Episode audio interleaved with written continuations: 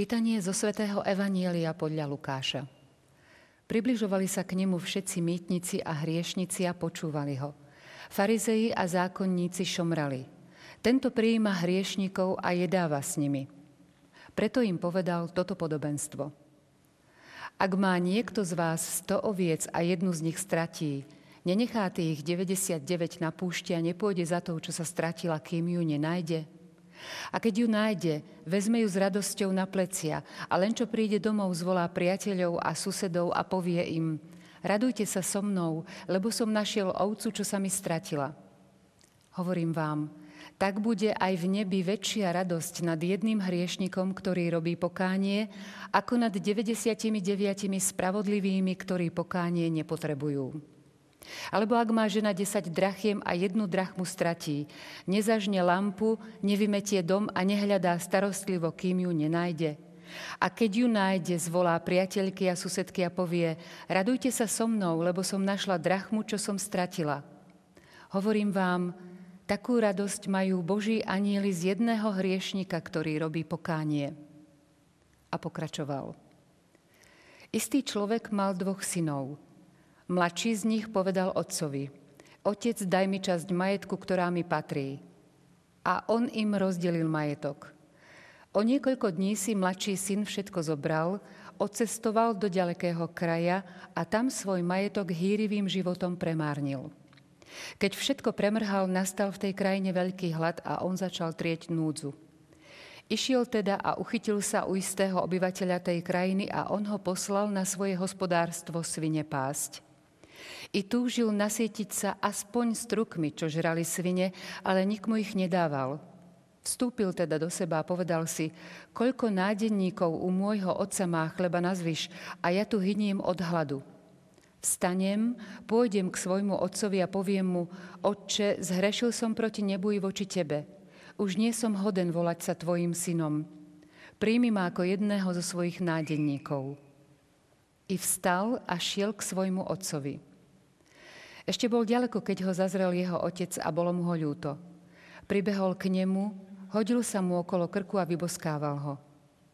Syn mu povedal, Otče, zhrešil som proti nebu i voči tebe, už nie som hoden volať sa tvojim synom. Ale otec povedal svojim sluhom, rýchlo prineste najlepšie šaty a oblečte ho. Dajte mu prsteň na ruku a obú na nohy. Privedte vykrmené telia a zabite ho Jedzme a veselo hodujme, lebo tento môj syn bol mŕtvy a ožil. Bol stratený a našiel sa. A začali hodovať. Jeho starší syn bol práve na poli. Keď sa vracal a približoval sa k domu, počul hudbu a tanec. Zavolal si jedného zo sluhov a pýtal sa, čo sa deje. Ten mu povedal, prišiel tvoj brat a tvoj otec zabil vykrmené teľa, lebo sa mu vrátil zdravý. On sa však nahneval a nechcel vojsť. Vyšiel teda otec a začal ho prosiť. Ale on odpovedal otcovi, už toľko rokov ti slúžim a nikdy som neprestúpil tvoj príkaz a mne si nikdy nedal ani kozliatko, aby som sa zabavil so svojimi priateľmi. No keď prišiel tento tvoj syn, čo ti prehýril majetok s neviestkami, pre neho si zabil vykrmené teľa. On mu na to povedal, syn môj, ty si stále so mnou a všetko, čo ja mám, je tvoje ale patrilo sa hodovať a radovať sa, lebo tento tvoj brat bol mŕtvý a ožil. Bol stratený a našiel sa.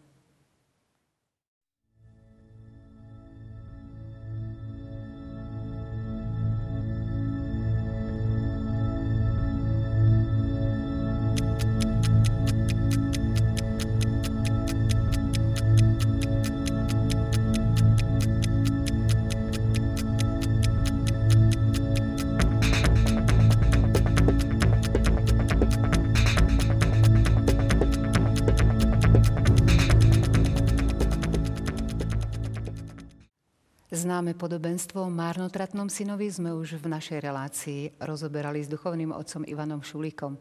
Dnes vám prinesieme ďalší pohľad na toto podobenstvo s našim hostom, katolickým kňazom, otcom Dušanom Lukáčom. Vítajte. Ďakujem. Ku komu a prečo hovorí pán Ježiš toto podobenstvo?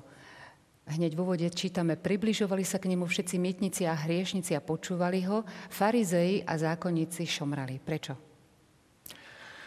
No, to je, to je stála výzva pre kresťanov, pre nás kresťanov, pre církev a myslím si, že niekedy máme pocit, že keď sa vyvíjame v období dejinách, tak do niektorých vecí by sme mali nejako dejinami dozrieť, ale nie je to tak.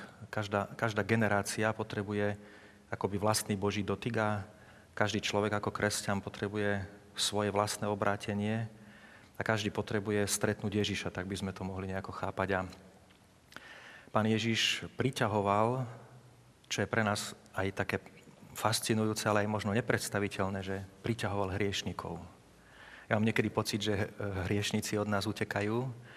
Možno, že my sami sa niekedy tak e, za, zabarikádujeme, možno z, nejak, z nejakých predsudkov, neviem, ale Ehm, hovorí sa tam, že e, farizei šomrali na to, že Ježiš príjma hriešnikov a mýtnikov. To znamená, ako keby sa robil jedným z nich. Ale nerobil sa a to je na tom také vzrušujúce to slovo, keď sa povie, že mnohí mýtnici a hriešnici sa približovali k nemu a, a počúvali ho. Čím ho priťahovali? Podľa vás? Uh, tak hriešnici priťahovali Ježiša určite preto, lebo bol Boží syn, mal, mal Božie srdce, e, mal, mal túžbu po ľuďoch. Tak ako matka má túžbu po deťoch, otec má túžbu po deťoch, tak Ježiš, Ježiš nemohol nejako, ani nechcel nejako hadiť tú Božiu lásku, ktorá sa rodila stále v jeho srdci a, a túžil po týchto ľuďoch. Oni to museli nejako cítiť, nejako to museli vnímať, títo ľudia. Je problém ale to, že my vždycky, keď čítame Evangelium, tak musíme si tak e, všimnúť, ja, ja si to tak často všimnem, že sú tam poznámky, ktorými vlastne sa to len uvedie, že v akej situácii sa to odohralo. Napríklad, že, že približovali sa hriešnici a mýtnici a farizei šomrali. A preto začala táto reč. Čiže to nám hneď na počiatku niečo odkrýva. Tam bol problém s tými veriacimi ľuďmi, s e, farizejmi, zákonníkmi. To, neboli to ľudia možno ako my sme zvyknutí, že je to handlivé slovo, že povieme niekomu, že tí farizej. Hej. V Ježišovej dobe farizej v spoločnosti predstavovali istú špičku duchovného života na verejnosti a mnohí z nich určite z toho nášho ľudského pohľadu boli veľmi úprimní. To znamená, že úprimne sa snažili robiť reformu Izraela, úprimne sa snažili zachovať tradíciu a nejako ju oživiť. A zrazu, keď prišiel Boží syn, tak začalo sa tam nejako iskryť, začali tam nejaké problémy. To znamená, predpokladám, veľakrát to objavujem aj na sebe, že problém je s nami. Ako my, pán nás chce zobudiť Vždycky chcel pán zobudiť svoj ľud. Ježiš nemal problém s hriešnikmi, nemal problém s Pilátom, nemal problém s rímskymi vojakmi, mal problém s predstaviteľmi židovskej obce, s veľkňazmi, zákonníkmi, farizejmi. Takže sme akoby pozvaní robiť pokánie a počúvať, čo hovorí pán tým podobenstvom. A hovorí práve aj o ďalšie podobenstva. Ak má niekto z vás 100 oviec a jednu z nich stratí, hovorí aj o tom, že je veľmi dôležité aj utekať a aj tú jednu ovečku hľadať. Hmm. To si musíme nejako premietnúť. Nie je to také ľahké si to premietnúť do reality, že, že, že vieme napríklad v takých bežných pozemských veciach e, vidieť dôležitosť niečoho. Ale možno, že, možno, že máme niekedy v tých veciach viery, e, možno také voľnejšie pole pôsobenia. Ja neviem, poviem to na sebe taký príklad, že prídem niekde ako kňaz do farnosti a mám takú túžbu, aby som tam mal nejaké spoločenstvo, aby som tam mal nejakú skupinu mladých a podobne a sa o to usilujem, nejako sa mi to nedarí podľa mojich predstav a keď e, sa nejako stiažujem pred pánom, že niekde je chyba v tých ľuďoch alebo v celom tom systéme, v ktorom sa pohybujem, tak pán mi povie, že ja som neprišiel ti naplňať nejaké predstavy alebo naplňať nejaké počty v tvojich meritkách. Čiže vždycky, e, keď sa ponorím do, do života s pánom, tak vidím, že, že on miluje človeka. On nenaplňa systémy, nenaplňa naše štatistiky, nenaplňa naše počty, ale miluje človeka, každého. A toto musíme asi nejakým spôsobom objavovať.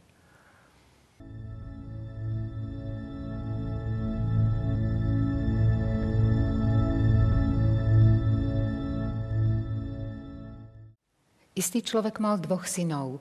Mladší z nich povedal otcovi, otec, daj mi časť majetku, ktorá mi patrí. Koho predstavuje mladší syn? Niekedy je taká predstava, že, že je to nejaký neposlušný kresťan, ktorý odišiel z domu, z cirkvy, možno zablúdil. Myslím si, že pán Ježiš, keď zvestoval Evangelium o Božom kráľstve, tak práve síce veľakrát vyjadril, že prišiel k ovciam strateným z domu Izraela, ale jeho, jeho kontakty s hriešnikmi, jeho kontakty s cudzincami napríklad a napokon aj misia církvy ukázala, že boli tie plány oveľa širšie, oveľa väčšie. A myslím si, že keď sa povie, že daj mi čas môjho majetku, ktorá mi patrí, tak to reprezentuje každého človeka, ak, ak nepozná, nepozná Boha, nepozná spásu v Ježišovi Kristovi, tak automaticky človek môže, v mojom prípade to tak bolo, do, asi 28, 27, 29 rokoch života, že človek robí so svojím životom to najlepšie, čo vie, podľa svojich predstav. Čiže každý túži naložiť so svojím životom tak, aby bolo jemu dobré, aby sa cítil dobre, aby bol šťastný, aby bol úspešný, aby splnil svoje sny. Čiže dá sa povedať, že to je normálny človek, dá sa povedať, že je to dôsledok, dôsledok istého nepoznania. Nerozumel niektorým veciam o Bohu, nepoznal a tak sa vybral vlastnou cestou. Myslím si, že nie každý človek to tak prežije, ktorý sa vyberá vlastnou cestou, že dopadne tak, ako hovorí pán v tom podobenstve, lebo máme tu, máme tu ako rekvizitu eh, granule pre psov v krásnom obale, Hovorí sa, hovorí sa v tom príbehu, že, že ten mladší, mladší syn prišiel k cudzincovi, bol, bol, odkázaný k cudzincovi, čo signalizovalo pre Židov vážnu vec, že on v podstate opustil tú svoju cestu spásy, opustil svoje dedičstvo a zrazu sa ocitol u pohanov, ktorí nepoznali túto spásu, ale vidieť, že aj pohania žili normálne, ponúkli mu pomoc, niečo, čo, čo, mu mohlo, čo mu mohlo zaistiť budúcnosť. Ale postupne si uvedomal, ako upadá a hovorí sa tam také zvláštne prirovnanie, že poslal ho pásť svine na svoje hospodárstvo. Židia nejedli svine, lebo to boli nečisté zvieratá a zrazu on musel pásť nečistý dobytok pre svojho pána a dokonca klesol tak hlboko, že hlad ho prinútil, že zrazu začal vidieť, že svine majú dosť jedla, ale on toto nikdy nejedol také veci, ale ani, ani by to možno nechceli. Ja si to uvedomím, to je známe v dnešnej kultúre pre nás, e, chováme psíky, e, chceme im dať to, to najlepšie, e, hoci trošku smrdia tie granule, sú určite vyrobené z kvalitných potravín, ale nie takých, ktoré jeme my, sú z nejakých odpadkov, možno odrezkov, z uhynutých zvierat, neviem ale sú veľmi kvalitné. Keby sme ich možno konzumovali, tak budeme mať lesklé vlasy, tam o, o tom hovoria, že lesklú sa budeme mať. Psíkom to chutí, je to peknom obale zabalené, ale nie je to pre ľudí. Ľudia jedia napríklad pečené kurča alebo sviečkovú a to ináč vonia ako. A ten psík nemusí o tom vedieť. Čiže aj ten e, človek, ktorý zoberie svoj život do vlastných rúk, možno tým, že nepozná, že existuje iné jedlo, nerozumie tomu, že existuje iný svet pre neho, tak, tak si zvykne, tak ako ten pohan, alebo ako to zvieratko si zvykne na to, že, že požíva veci, ktoré jemu chutia a sú zabalené v krásnom obale. Tak si myslím, že môže človek prežiť dlhý život, pekný život, úspešný život. Napríklad človek, ktorý ne, nepozná Boha, môže byť úspešný, zdravý, šťastný, mať aj dobrú, dobrú morálku. Ale niečo, niečo chýba. A samozrejme ten mladší brat, predstavoval tých hriešnikov v Izraeli, ktorí zrazu, keď Ježiš pôsobil verejne, nosil vo svojom srdci evanílium a hovoril o ňom, konal znamenia zázraky, zrazu títo hriešnici, ktorí si vybrali takýto spôsob života, v ktorom sa uspokojovali mytníci, bohatí ľudia, tak zrazu si začali uvedomovať v tom svetle Ježiša, si začali uvedomovať, aký, aký svet vlastne oni strácajú a zatúžili robiť pokánie. Takže to je naša úloha, aby sme pôsobili, aby sme v našom živote tak pôsobili, aby ľudia sveta, ľudia, ktorí majú najlepší recept na život, taký zobrať ho do vlastných rúk, pochopili, že život v Božích rukách je lepší ako život vo vlastných rukách. A keď ho pochopia, tak e, v tomto podobenstve prichádza otec s otvorenou náručou. Nevyčíta, no. nekarhá. To som, to som prežil tu vedľa v kostole Františkánov v 90. roku. Keď som sa ocitol na jednom malom stretnutí, po ťažkej kríze som prišiel z Francúzska stopom a bol som už nalomený. Dva roky na mňa, som pracoval na tom, pracoval na mne priateľ, aby som uveril v Ježiša. Som čítal Evangelium, stále znova znova som čítal Evangelium a tu vedľa u Františkanov na jednom stretnutí, nič nečakajúc, som zažil vyliate Ducha Svetého a uvedomil som si, že je tam Ježiš. Keby, keby som otvoril oči, viem, že by som ho nevidel, ale viem, že tam bol. A vtedy som si uvedomil, koľko hriechov som vo svojom živote ako neveriaci človek páchal, ale neuvedomil som si, že by mi pán jeden z nich vyčítal vtedy. Ale čo ma preniklo ako bolesť, bola bolesť z toho, že celý život on, čím, kým ja žijem, on celý život bol a ja som v neho neveril. A toto ma zlomilo a zároveň aj uzdravilo. Takže myslím, že že, že pán nám nepotrebuje hriechy vyčítať. A to hovorí písmo, že pán nám ustavične nevyčíta naše chyby, hovorí jeden žalm. On nám nepotrebuje vyčítať chyby. On je také svetlo, v ktorom, keď ho človek to svetlo vidí, tak sám cíti, že ten hriech potrebuje odložiť, že ten hriech nie je pre ňo.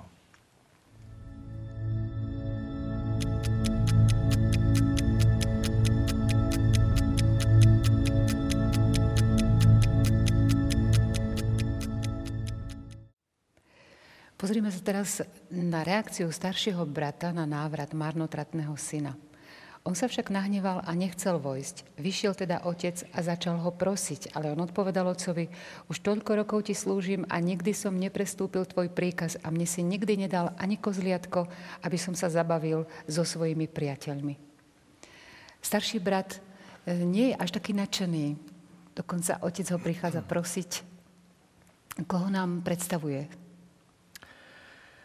Vždycky, keď e, príde na rad toto evanelium, toto podobenstvo, tak e, stále si poviem, že e, pán sa nikdy nezaoberal banalitami a vždycky je tam nejaké tajomstvo, ale nie v tom zmysle, aby sme ho museli rozlúštiť. Sú to ľahko povedané veci, ale niekedy ich nevieme vidieť. Ani ja.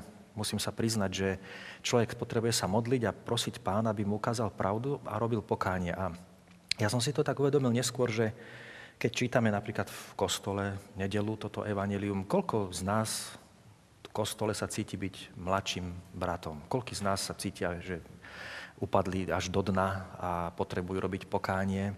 Myslím si, že málo kto. A pritom to podobenstvo má podtext o návrate marnotratného syna. Takže tam zrazu máme ten začiatok, že Ježiš to v podstate hovoril farizejom, to podobenstvo. Čiže bolo to pre nich. Nebolo to len o nich, bolo to aj o hriešníkoch, o svetských ľuďoch, ale bolo to pre nich. A ja som si to tak uvedomil, keď po mojom obrátení som vstúpil tak do života církvy a ľudia ma mnohí ma tak vítali, že o, vítaj medzi nami a tak mi prejavovali nejakú takú radosť a takú úctu. Ja som sa z toho tešil, keď som čítal to evanilium, že je veľká radosť v nebi nad jedným hriešníkom, ktorý pokáne, tak som hovoril, to, to som ja, to som ja. Až prešiel istý čas a som si uvedomil, že niečo zhasí na mojom srdci, nadšenie prestáva, frustrácia nastupuje, e, neúspechy prichádzajú, e, modlitby vysychajú a zrazu som si uvedomil, že som sa ocitol na tej druhej strane a skôr mi to podobenstvo pripomína toho staršieho brata.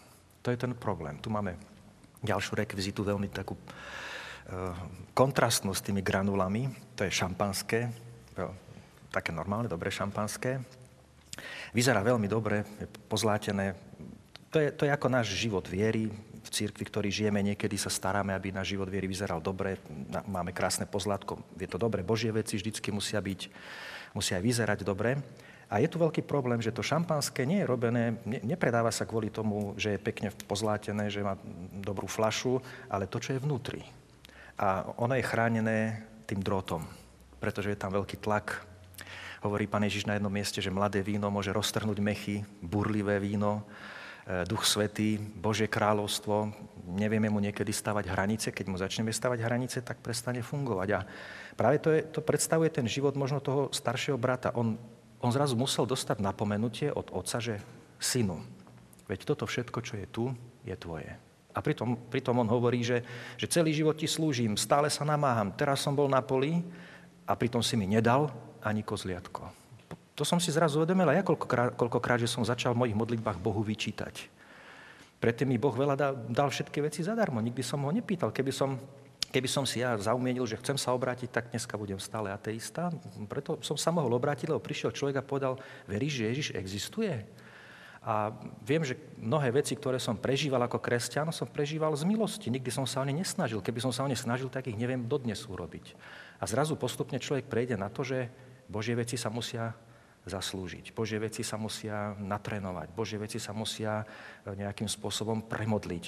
A zrazu človek sa ocitne v tom, že má to šampanské, ale vie, že by tam malo niečo byť, ale zrazu je nejakým spôsobom neotvorené. My vieme, že keď ten drôt dáme dole a pohorkáme to, ono znese cestu, pre, prevážajú ho dilery, zavreté hrkašle, ako ale nevybuchne, ne, neexploduje, ale keď mu dáme dole ten drôt z toho, mi to pripomína ako značku, že značka prekrížené, že zákaz otvárať. Tak to niekedy my máme v srdci ako kresťania, že, že zákaz otvárať, pozor na Ducha Svetého, to sú nebezpečné veci a v tom je práve ten problém.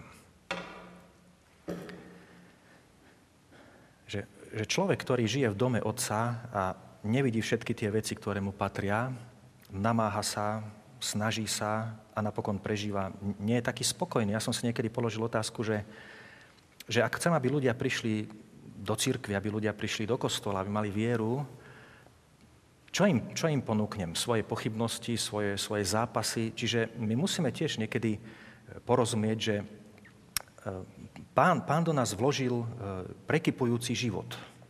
A keď my vieme nachádzať ten život, vieme odštuplovať ten drôt, dať preč ten drôt z toho, z toho šampanského, to je nejaká prekážka pre nás, nejaká, nejaká predstava. U farizejov to pravdepodobne bolo to, že že, že museli konať skutky, ktorými, si, ktorými by si zaslúžili Božiu odmenu. A možno práve táto predstava, že, že tie Božie veci sú zadarmo a my, my chceme načerpať, žiť, tak možno nejakým spôsobom tých ľudí, tých ľudí pritiahne. Pamätám si jednu takú prí, príhodu, tá bola nedávno. E, bola Veľká noc, išli sme na obed, na návštevu po Veľkej noci v nedelu, veľkonočnú nedelu. A keď sme išli okolo jedného zariadenia, kde bývajú diskotéky, tak porozbijané flaše tam boli, e, sklo. Som sa tak vnútorne pohoršil, si hovorím, včera bola sobota, to je katastrofa, ešte len skončí Veľká noc a už, sa tu rozbijajú flaše, mládež tu šalie. A keď sme prišli na návštevu, tak som sa posťažoval tej, tej hosti, tomu, tomu človeku, čo nás hostil, že, že v sobotu bola diskotéka. On hovorí, nie v sobotu, v piatok. Ja hovorím, že v piatok? Veľký piatok diskotéka a som sa pohoršil na tom. Prišiel som domov, trápil som sa nad tým, som sa tak modlil, hovorím, pane, to není možné, to je hrozné mesto toto. Ako, môže byť, ako môžu ľudia takto žiť? To je hrozné mesto. Na Veľký piatok diskotéka. A zrazu som si uvedomil, ako by mi pán hovoril, že ako môžeš takých ľudí priviesť ku mne, keď ich odsudzuješ.